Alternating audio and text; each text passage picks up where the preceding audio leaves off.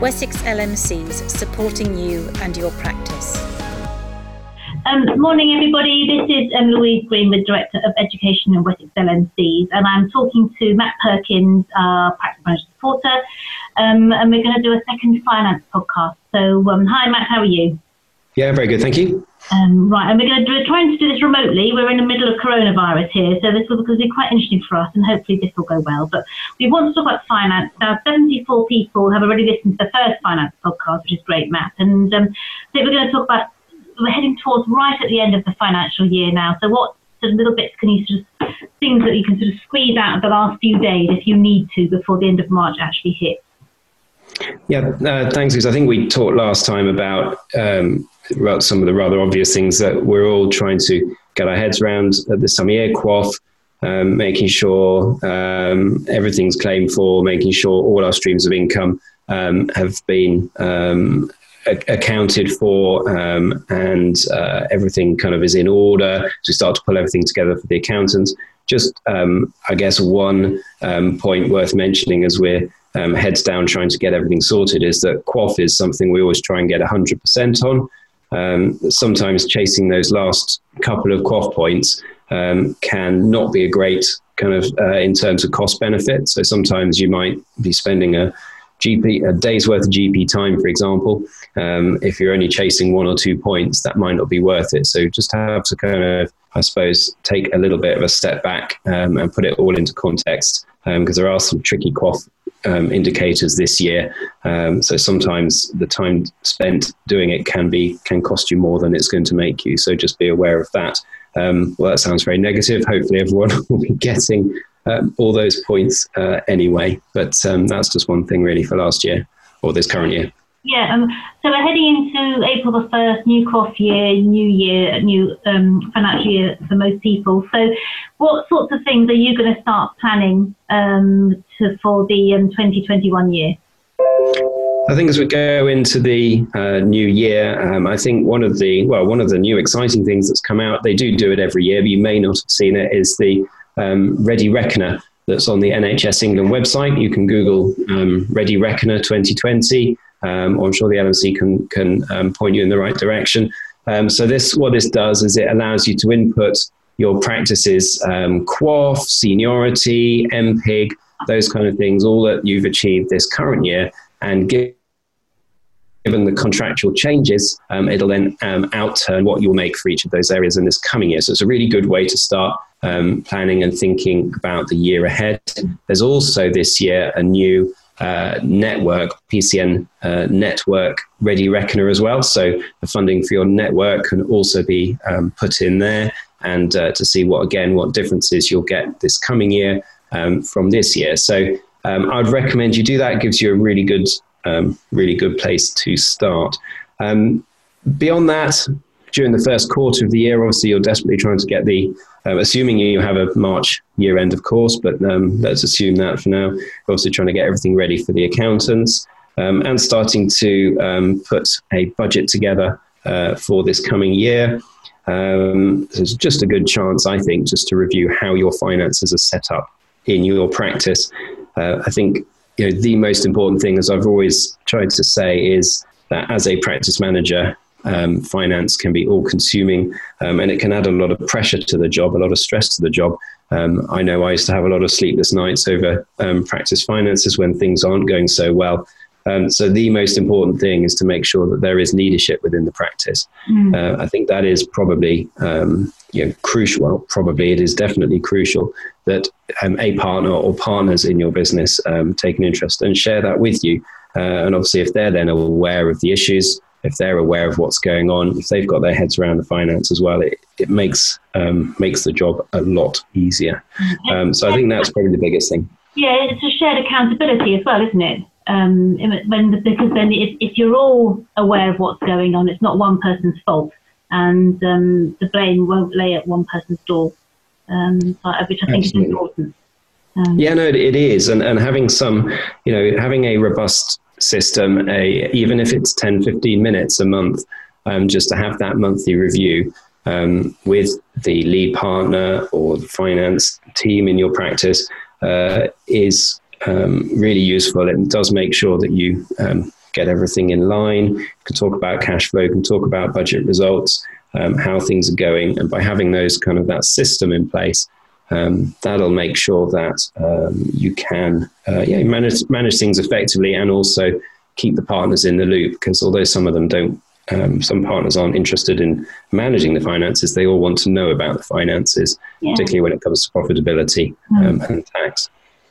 And so, just out of interest, that you're uh, within your practice, um, Matt, do you sort of share a sheet of management accounts sort of thing, um, just top line, top headlines once a month sort of thing, or does that really just stay with yourself and the partners of a particular interest in the account? In the practice, how we've had things set up is that um, towards the beginning of the year um, will be the first thing, which isn't um, usually until the end of the first quarter, but that's when the budget gets completed. Uh, and there's a good template on the LMC site um, that um, you can use as a basis if you, if you haven't got something like that in place, but a lot of the accounting software does it for you anyway.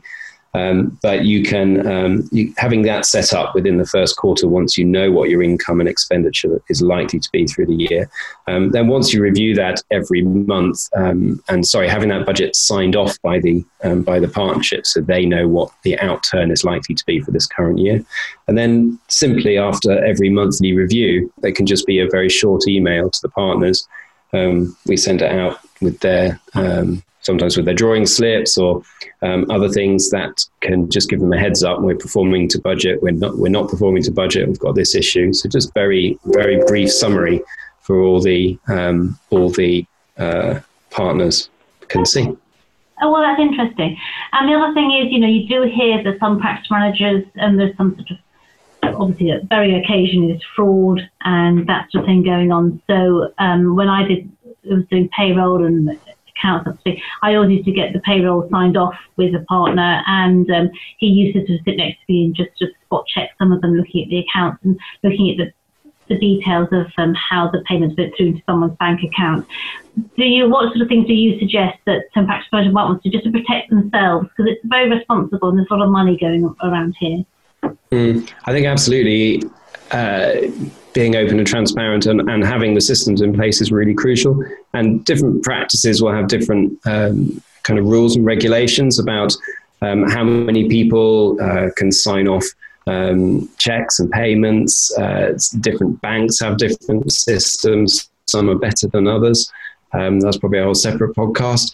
Um, and uh, but it, what's really important is you're not exposed. So for us, for example, we would need um, two people to sign off any payment, um, and that then obviously protects you in a monthly review. Yes, a spot check of um, of the bank's payments, the direct debits of the bank accounts um, is really um, is really helpful. So there's various just systems of, of checking that will protect you as a practice manager. Absolutely um, that again perhaps it's a good opportunity to to review um, things coming you know this next year so that actually one of those is is to review how you review those finances and how you indeed how you protect yourself um, as a practice manager mm.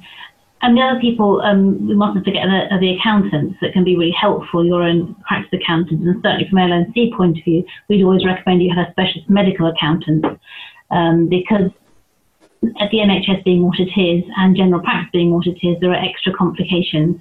Um, and so that's just one thing we would always stress is if you um, if you have one bit of advice from us on this, it would just get a just get a, a medical accountant um, to help you. Mm-hmm. Um, yeah. I think we were going to talk about pay rises because this is the time of the month, isn't it? Uh, time of the year really that you might want to think about that sort of thing. So what do you need to look out for for that, Matt? Yeah, the pay rise obviously is coming around to April, so the minimum wage um, has gone up this year. So if you're not aware of that, obviously all the information's um, online, but um, 872 is now the minimum wage for 25 plus from the 1st of April, 820 if you're 21 to 24 years old, or £6.45 if you're 18 to 20. Um, that's um, something obviously we've known for a while. What's uh, what runs alongside that that isn't obviously mandatory is the Living Wage Foundation. A lot of people seem to be aware of that. Um, and uh, that is currently sitting at a recommended £9.30 um, per hour. So that might be something that practices want to um, consider. As I say, it's not mandatory, but a lot of people are aware of that. Um, so that's minimum wage. So, at the very least, you need to make sure that um, anyone below 872 who's age 25 and over um, receives the uh, new rate. Okay, that's handy. Thank you. Um, and as we talk at um, the sort of middle of March, the coronavirus is just sort of lurking, isn't it? Um, and we were talking about working remotely. So, is there anything you can suggest, sort of business continuity wise, that might be helpful um, for practice managers to think about um, to, to, manage their business and the finance side of their business um, if if the crisis hits and we're all having to work in a different way? Yeah, and it's, it is a good point. We're all thinking about just having staff in the, in the building and, and clinicians, um, but absolutely finances need to go on. And as we were talking just before we started, um, payroll is probably the most important of those. So the question would be um, if you um, if you had if you were down with staff or closing practices, could you do payroll uh, from home? What do you need to have um, set up? If the you know are there enough people that can run payroll? Um, if if not, is there a way of at least having being able to pay people the standard core hours um, and have that set up um, ready to go, even if um, overtime payments and other payments need to be caught up afterwards? So it's definitely worth a thought um, in with the business continuity. Um, also, day-to-day finances, paying bills, invoices, that kind of thing. Um, again, all the a lot of um, practices can now actually could do that quite successfully from home um, or from remote locations. Uh, but it's definitely worth um, bearing, you know, from a finance perspective, bear, bearing those things in mind when we're considering um, what if scenarios. Yeah, of course, and, and obviously um, protecting yourself and confidentiality and making sure somebody's aware that you might have all the payroll information at home would be a, a helpful thing too. Um, so that just the transparency of your plans would be helpful. Absolutely. Um, yeah, one of our um, practice manager supporters went out to see one of our practice managers recently and really helped them um, delegate some of the, they were getting quite bogged down, I think, with their time management. And the practice manager supporter was able to help them with um, delegating some of the more mundane um, mechanics um, of the finance systems within general practice. I wonder, can you suggest anything that might help them practice managers now, just say perhaps five minutes a day, or what sort of things might you be able to delegate down? Yeah, I mean, and uh, the same happened to me. I used to do all the um, all the finances um, and found it very difficult to let go of even the very um, simple tasks. But it does make a huge difference. Uh, I think um, it, you can easily split finance into the into the day to day, the invoice paying, um, the uh, checks being paid in or cash being paid in, um, the petty cash balancing. So the kind of the very the, the very basic day to day uh, finances, what you have to make sure within that is that there are robust processes in place. So said um, said person can't actually um, process any transactions. So again, how you have that sorted out in terms of who needs to sign off payments and so on is really really important. They know who that needs to go to, but definitely the day to day finances of, of the bills. Again, as long as you've got oversight, so you know what they are paying and they're not making decisions based on that that you retain that um, oversight or someone does. Um, but that's very um, very straightforward and seems to work quite well. Um, and it's a nice, yeah, it seems to be quite a nice, um, uh, concise job for someone. Certainly, it, works seems to work well in our practices. And and uh, yeah, that's quite quite simple. And and although it's quite straightforward, it does save you as a practice manager quite a lot of time. So yeah, thoroughly recommended, as you say. Okay. And do you think with PCNs, um, there's going to be more sharing of the sort of basic finances? Can you see some sort of more efficiencies um, coming in in that way, or do you think there's still going to be is really important to keep things um, separate for each practice? Yeah, I think PCN finance, PCN finance is an interesting one, isn't it? I think um, different PCNs are doing things in very different ways. Some PCNs have lots, multiple practices, and they've assigned one practice to be the finance practice. Um, other PCNs, such as ours, is actually one practice, one PCN. Um, but whichever way you are, the PCN finance has to be kept slightly separate, um, the rules and regulations from normal practice finance. So it is definitely something, is a, it's a bolt on to consider. Um, and in terms of who, um, again, being clear on who's managing that money. Um, and I'm sure, as I say, PCNs have, have already kind of sorted that out with, with um, where you've got different practices assigning one practice to manage that pot of money. um, because it, it, does have to be dealt with differently from standard practice finance. So again, like everything else, um, it's about um, setting that up um, and making sure it's uh, accounted for um, in a kind of separate pot and dealt with, yeah, appropriately that way. I think that's by doing that, then there's no no concerns or no unraveling to be done when it gets towards the end of the year, mm. and you're trying to sort things out for your accountants. Okay. Okay, thanks, Matt. So I think um, ReadyReckoner sounds fantastic. I have to say I had was not aware of that at all. So that's an NHSE tool that we can, and we obviously um, we'll put a link to that on the um, on our website to make sure that's really clear um, with this with this um, second finance podcast. And um, hopefully people start thinking about end of year, start thinking about pay rises for their staff, budgeting for next year, but also business continuity and making sure we're all getting paid, which is clearly the most important thing.